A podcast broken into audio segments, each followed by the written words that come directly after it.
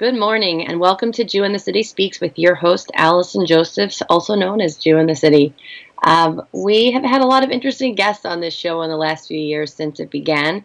Um, there are a few guests that I have on, though, that don't really need an introduction, and today's guest is probably uh, the top of that list of not needing an introduction. His name is Senator Joe Lieberman. I was fortunate enough to interview him about five years ago, when we started our Orthodox Jewish All-Stars series. Back then it was just a video. Um, my brilliant husband suggested that we do it every year and open up All-Stars nominations, which are open right now on our website, actually, on Jew in the City dot com. Um, but Senator Joe Lieberman is really the uh, ultimate Orthodox Jewish All-Star, I would say, just in terms of the professional world, being an Orthodox Jew that was public about his faith um, and really um, just constantly living as a Kiddush Hashem um, in American history so far. Um, this is really the top of the top, so it's such a pleasure um, to have you on our show this morning, and uh, thank you for making time to speak to us. Allison, thank you uh, very much for having me on. Thank you for those uh, very uh, generous words. I've been... I've been Uh, really uh, blessed in my life, and uh, part, one of the big blessings is that I came along at a time when I could stand on the shoulders of a lot of Orthodox Jews that had gone before, but also at a time when our society was really uh, open to um, to differences, and uh, so I've been lucky. I, I remember that first interview we did. You, you, it was a great one. I enjoyed it, and I'm glad to be back with you. Yeah, and you actually gave me a job. Politics, if I recall, but I've uh, I've still stuck to, to Jewish outreach. And education. I did, I did. All right. So but before we better, got on, better that we you're doing what you're doing.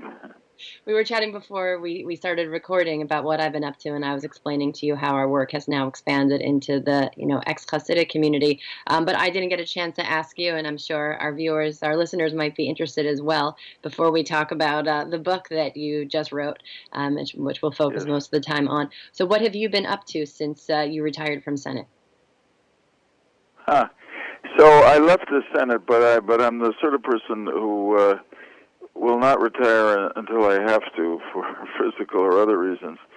Um, uh, my wife, uh, Hadassah, set this standard, uh, knowing me, which is, I know you'll be busy, just don't ever be as busy as you were as a senator, and that's a that's a low bar, so uh, or a high, yeah, high bar, whatever. In other words, it's hard to be busier uh, than that. So we, we moved to uh, New York, Uh, following what we describe as the uh, uh, migratory flight pattern of grandparents, which means that uh, two of our four kids and five of our grandchildren uh, live in New York, so we wanted to be closer to them at this stage of our lives. I joined a, a law firm in Manhattan, Kasowitz Benson, half-time, and in the other half-time I'm doing a lot of other stuff, such as teaching. I teach a course at Yeshiva University once a year on a question related to government or politics in America. I uh, am involved in a lot of nonprofits, um, mostly on foreign policy, defense policy, education reform, and um, maybe the most uh, quixotic, which is um, to try to bring some bipartisanship back to Washington. Uh, and I get to spend more time with my family. So, uh, you know, I was forty years, significant number, in elective politics, uh, and uh, I never wanted, uh, God willing, my life to end there. I always look forward to a chapter like this, and I, I've enjoyed it, uh, which is now five years, immensely. So that's what I'm doing. I love that this is your less busy plan, because my husband is a full-time lawyer, so I'm just picturing his schedule in half with all those other things. So um, I guess you were very busy in the Senate. Um, so, so you, we're here today to talk about um, a book that is going to be coming out soon, With Liberty and Justice: The Fifty Day Journey from Egypt to Sinai. This is not the first Jewish book that you've written. I believe this is your second. The first one was The Gift of Rest. Am I correct about that? That's correct, The Gift of Rest, which was about Shabbat. And can you tell us, since we can't talk about feedback yet from this book, since it hasn't really, uh, you know, been out to the public yeah. yet? Yeah, this is a, this is an unusual, and I appreciate your interest in advance.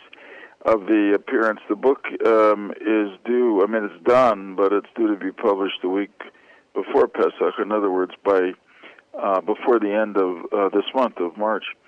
So um, this is a, a, a book that I've, I've really had in my mind for a long time. I, I I think I have a Jewish muse inside there somewhere that lead, leads me to uh, want to do this this kind of book. It combines both my religious interests and my interest in the law, and it's it, it, religiously it comes from uh, a feeling, uh, observation, pretty obvious, I suppose, that while uh, Passover is the most observed of the Jewish holidays, it is linked Uh, inextricably to uh, the least observed, probably, of the Chagim, of the Jewish holidays, which is Shavuot, celebrating the uh, receive the revelation on Mount Sinai, the receiving of the the law there.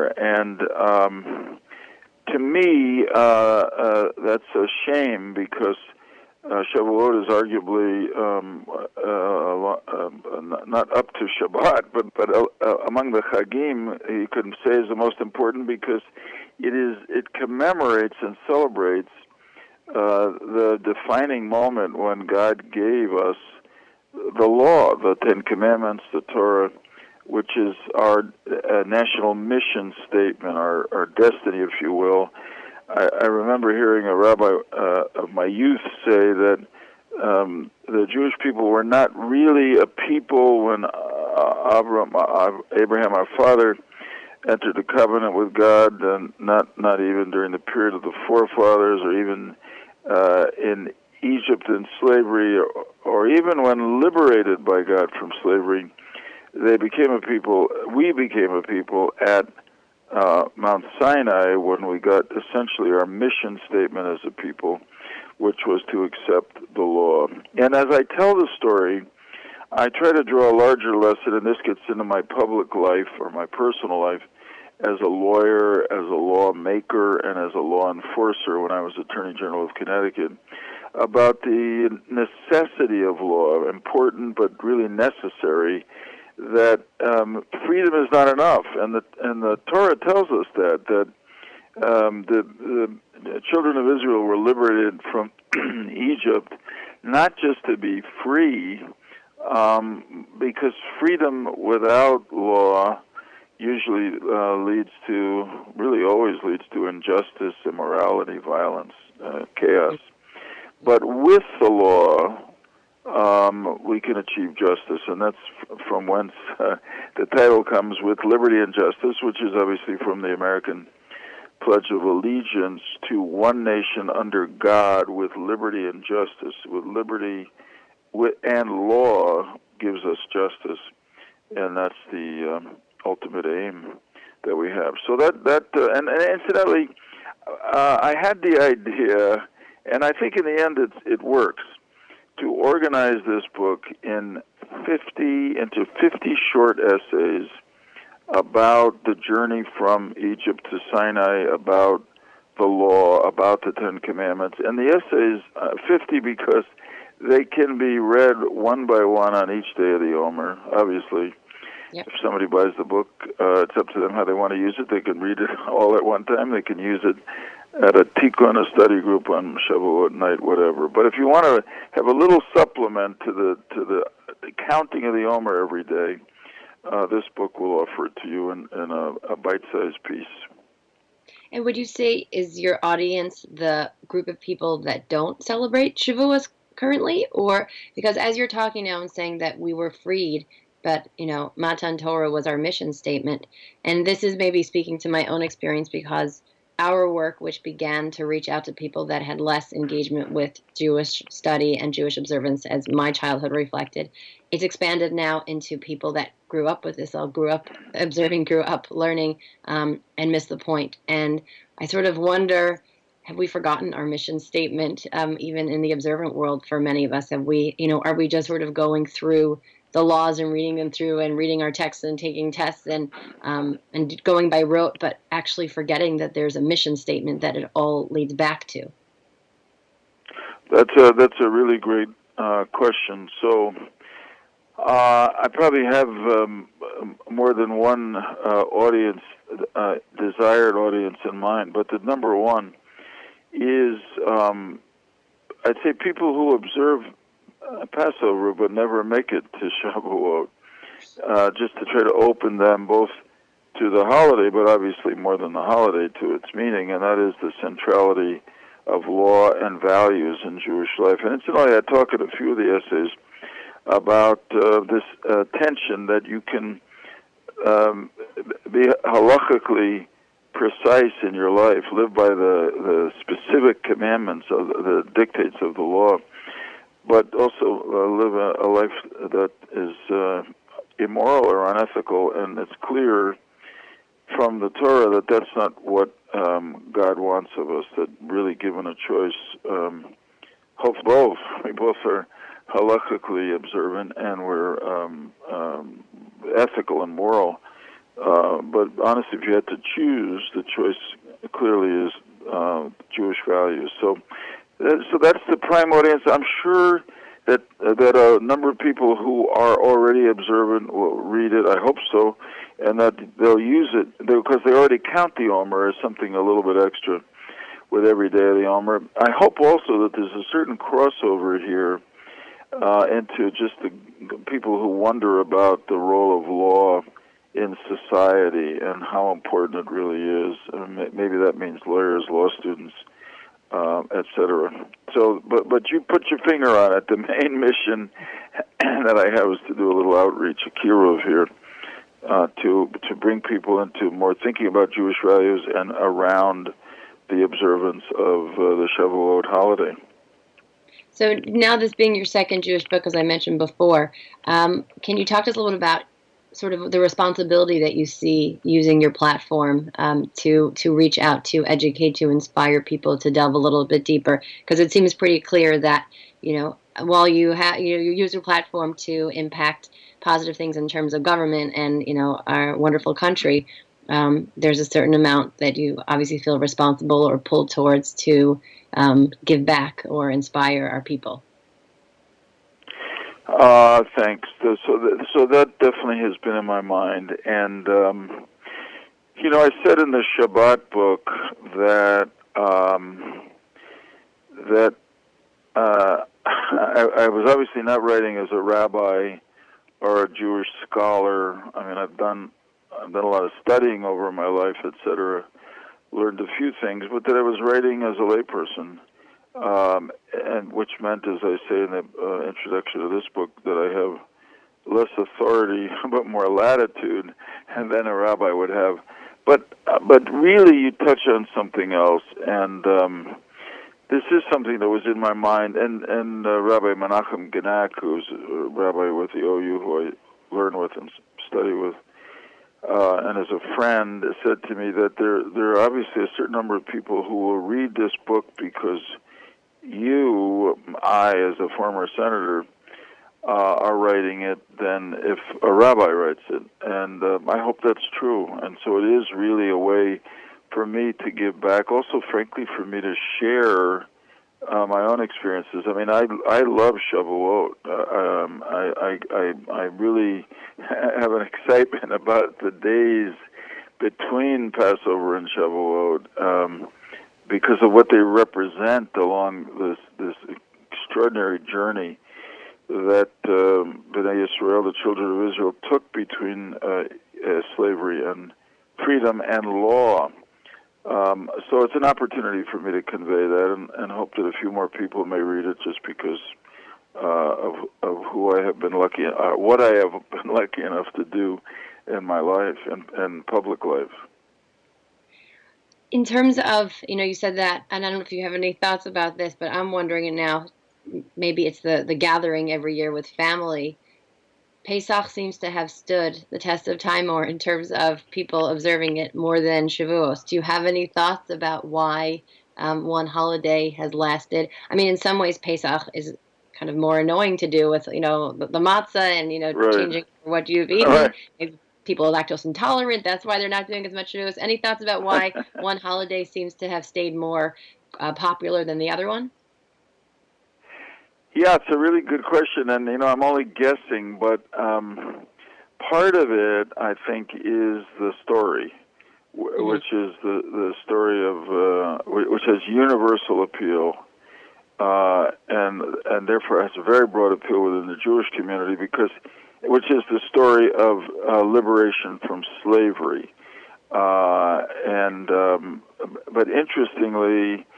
Uh, and, uh, the, the story appeals to people who are not at all religious, but Jewish, and even, not, of course, non-Jews. Um, and um, even though the, the the central figure in the story is God, who reenters history uh, and and uh, redeems the covenant, as it were, by liberating uh, the the children of Israel from slavery. I do think that the other Um, aspect of Passover that has made it so universally appealing and and made it the most observed of Jewish holidays is that it happens around a dinner table mm-hmm. with a, with the family in most cases, and uh, that has a social aspect which is uh, is very important and very positive, very constructive. So I. But it is, it is, in many ways, a more demanding. Not everybody observes it fully according to rabbinical halakha, but uh, it is more, much more demanding than Shavuot. I, I always, I say at one point in this book that uh, I love Shavuot uh, because of, of the substance of the holiday, about the law, and and the mission statement um, for um, Jewish people for all time. But, uh, you know, it comes at a wonderful time of year. It's springtime. It is associated with the harvest, and um, the, the, the, our homes and synagogues are um, uh, filled with flowers and plants. But then I also must say that it ha it's appealing because, you know, it's two days in the diaspora and one day in uh, Israel. It's a short holiday. And there are opportunities to get everybody together around a table, too. As you know, Allison, in a lot of places in the world, particularly in the U S and um, Israel, there are there are uh, Shavuot evening gatherings, uh, sometimes for dinner, sometimes after, uh, which are uh, occasions to learn and study uh, Torah, the law. Uh, some go uh, throughout the whole night, and Uh, end with uh, praying, davening, uh, the next morning, and the, and the recitation of the uh, from the Torah of the Ten Commandments. So there are plenty of, of opportunities to put into uh, Shavuot uh, what, what seems to have worked so well for uh, Passover. And uh, I hope in, in some small way I can help to make that happen. I, I, I, it is true, as you may know, that in Israel there's a growing movement, I don't want to overstate it, of community-wide um, learning sessions on the uh, night of uh, Shavuot. Mm-hmm. And uh, they include a lot of people who are lo dati, who are not uh, religiously observant, but um, are drawn to, to learn and study Jewish law, Jewish values, Jewish, Jewish uh, ethics. Uh, and and uh, that's all constructive. May it, may it continue to grow. Amen. Um, I'm just, as you're talking about this now, I'm thinking, you know, I think one of the biggest challenges, a holiday that is, and other than the draw of cheesecake, which is, you know, a good draw unless you're lactose intolerant, uh, a holiday that yeah. is focused around Torah study. You know, we have so many highly educated Jews where, you know, when I was in college uh, twenty years ago, you just had one major. Nowadays, people are double and triple majoring, and a bachelor's degree isn't enough. You know, most people have masters and, you know, degrees beyond that. We're so educated, right. And yet when it comes to our own text, we know so little. And I think um, I didn't do any real Torah study until I made this, sort of had this interest in my teens to start delving into my uh, heritage more deeply. And I think there's so much, um, I guess, prejudice or misunderstanding around Torah study that it's. Yeah, I agree. Um... Uh, I, I agree. There is a lot of um, it's kind of ignorance, uh, but once you get into it, and I try to whet people's appetite at the beginning of the book by by talking about the um, the, the value of uh, discussion and debate, uh, and um, this is a real opportunity to do that. The other thing about these study groups on Shavuot, um, they give they give uh, Jews of, of various religious uh, levels of observance, observance or no level of observance, the opportunity to sit together and talk and learn and discuss Jewish values and Jewish learning. And, um, well, uh, I've, I've said it before, and I'm not the only one, we're, we're, we're not able, for various reasons, to all pray together, but we certainly ought to be able to sit and study the Bible, the Torah, together and discuss it. And, and mm-hmm. Shavuot is the time to do that. I love that. Um, I guess the other thing that I'm wondering in terms of the popularity of one holiday versus the other is that I think that for some people, or maybe a lot of people, there's a turnoff of being told what to do. They see Judaism as so dogmatic and kind of like, you know, who are you to tell me what to do, even if it's God, maybe. So I don't know if you have any right. thoughts.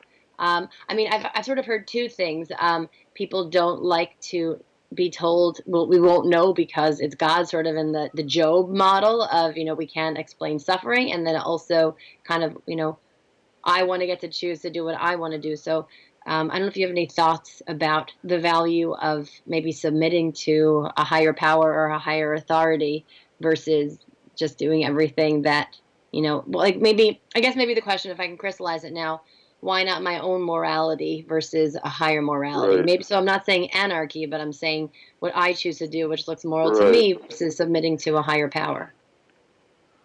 Yeah. So um, this is uh, really, at, again, at the essence of Shavuot and the revelation and giving of the law at Mount Sinai. I mean, the, the Ten Commandments begin not with a commandment, but with a declaration by God that God is God.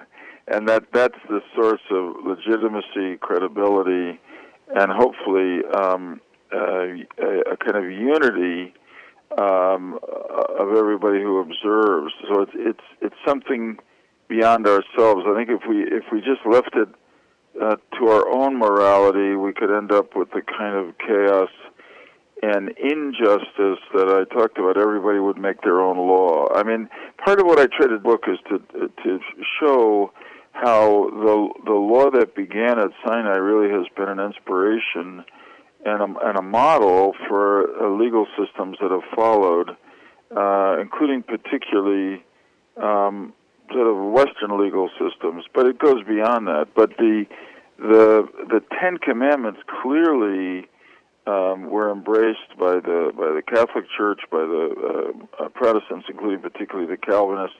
They were very much in the mind of the people who founded America and uh, who developed our own Constitution, Declaration of Independence, and legal system. So in a way, we continue th this standard setting uh, to to bring about unity uh, that began at Sinai every time um, a legislative body in a, in a, a free country um, considers a law, that the, the law becomes the way the society uh, expresses its um, understanding of what's right and what's wrong, and its aspiration for how people can be better than they would otherwise be. So in, in other words, if, if everybody sets their own rules, uh, it's not going to work. But if we have common standards, beginning with Sinai, but then expressed in uh, democratically selected legislative bodies, interpreted by judges who are accountable to the law, Uh, the higher law, including the Constitution, then then we have a chance of of living in uh, societies of justice. And uh, more often than not, we've been lucky in um, in America, and I'd say in Israel, to uh, to have that be so. And we have just a few minutes left. Um, one, one of the first things I noticed on the book is that um, you wrote it with Rabbi Ari Kahn, who I actually uh, had as a rabbi in seminary, one of my favorite rabbis. So I'm just curious. Oh, I didn't how... know that. He's a wonderful man, a great rabbi, and he, he really helped me a lot in this book. And um, I'm saying you just like sort of went to him for guidance, or how? I'm saying you like you wrote it and you bounced ideas off of him, or did he bring Torah into it as well? Yeah, or? yeah. This was kind of an organic process. I mean, I, it was my idea for the book. Uh, I learned, uh, and I had the idea about how to organize it and what I wanted to say. Um, uh, but I, I, I learned about four or five books ago that that because I'm doing as much as I am, it's good to have a collaborator. In this case, I wanted a collaborator who um, was a rabbi, was a scholar, to ma make sure that the ideas that I was sharing um, were uh, were based in uh, you know Jewish law, Jewish experience, and um, so. Um, Uh, we, we worked together in setting out the, the, the outline of the book. Um, I mean, I'd say I did most of the writing. Uh, Rabbi Kahn uh, made suggestions about certain chapters that should be included. In some cases he submitted drafts, and I, um, uh, either from material he had done before or fresh material that he did for the book, and then I tried to put them in my language because, as I say at the beginning, I thank him for his contribution, but But I'm the author, and, and I have to therefore take responsibility for everything in it. But it was it was a wonderful collaboration. And I, I don't know whether I just mentioned this, but Rabbi Genach, Menachem Genach recommended Rabbi Kahn because uh, O U Press publishes with Koren some of his books, and uh, it was a good match. Yeah, I, I, I, it was. I read it. It's excellent.